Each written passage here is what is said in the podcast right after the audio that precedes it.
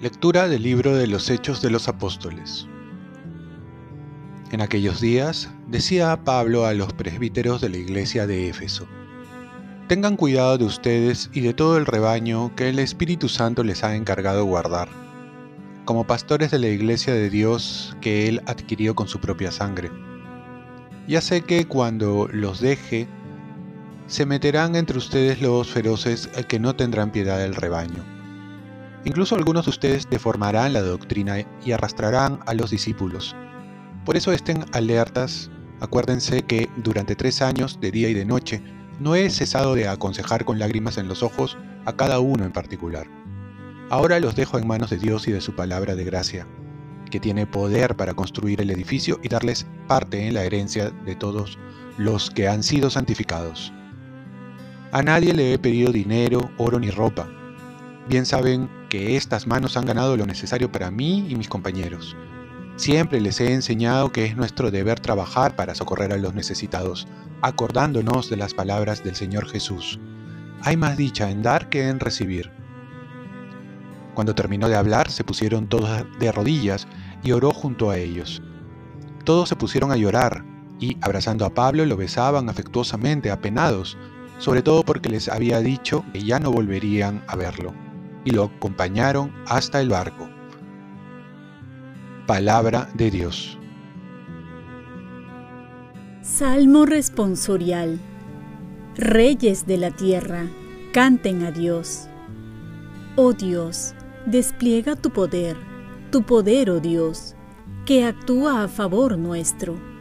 A tu templo de Jerusalén traigan los reyes su tributo. Reyes de la tierra, canten a Dios. Reyes de la tierra, canten a Dios, toquen para el Señor que avanza por los cielos, los cielos antiquísimos, que lanza su voz, su voz poderosa. Reconozcan el poder de Dios. Reyes de la tierra, canten a Dios. Sobre Israel resplandece su majestad y su poder sobre las nubes. Dios sea bendito. Reyes de la tierra, canten a Dios. Lectura del Santo Evangelio según San Juan. En aquel tiempo, Jesús, levantando los ojos al cielo, oró diciendo: Padre Santo, guarda en tu nombre a los que me diste, para que sean uno como nosotros. Cuando estaba con ellos, yo los guardaba en tu nombre y los custodiaba, y ninguno se perdió, sino el hijo de la perdición, para que se cumpliera la escritura: ahora voy a ti, y digo esto en el mundo, para que tengan en sí mismos mi alegría colmada.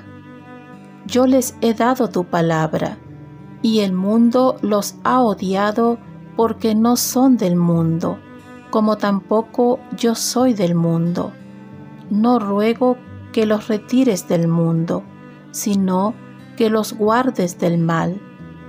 Ellos no son del mundo, como tampoco yo soy del mundo.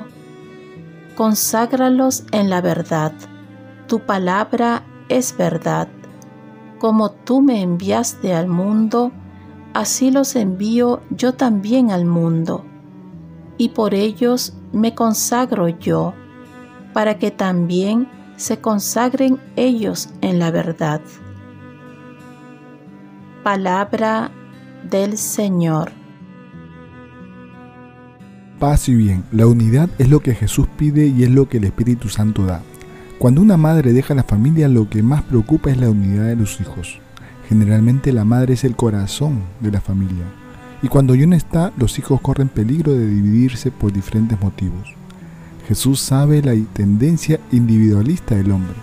En su discurso de despedida va a pedir que se mantengan unidos, porque también sabe que en su ausencia vendrá el maligno, el demonio, el que divide, a dispersar el rebaño. Si un signo de la presencia de Dios es la unidad, un signo de la presencia del maligno es la división. Cuando Jesús nos pide unidad, no se refiere simplemente a estar juntos. Uno puede estar junto, pero lejos de corazón. Jesús da la referencia de unión de Él con el su Padre.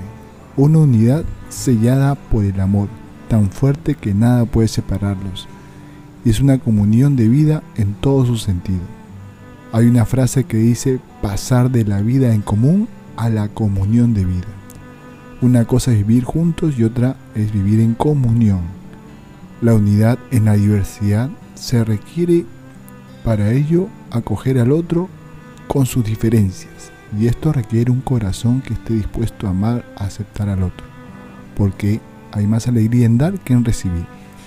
Dios nos pide la unidad, no solo con los cercanos, sino también con los lejanos y con los que están hasta en contra de nosotros.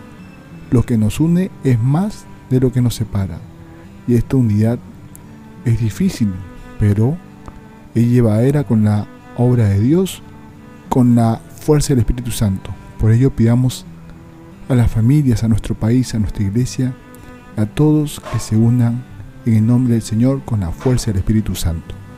Oremos. Virgen María, ayúdame a buscar la unidad para vivir en comunión con la ayuda del Espíritu Santo. Ofrezcamos nuestro día. Dios Padre nuestro, yo te ofrezco toda mi jornada en unión con el corazón de tu Hijo Jesucristo, que siga ofreciéndose a ti en la Eucaristía para la salvación del mundo. Que el Espíritu Santo sea mi guía y mi fuerza en este día para ser testigo de tu amor. Con María, la Madre del Señor y de la Iglesia, te pido por las intenciones del Papa. Con San José Obrero te encomiendo mi trabajo y mis actividades de hoy para que se haga en mí tu voluntad. Y la bendición de Dios Todopoderoso, Padre, Hijo y Espíritu Santo, descienda sobre ti. Cuenta con mis oraciones, que yo cuento con las tuyas, y que tengas un santo día.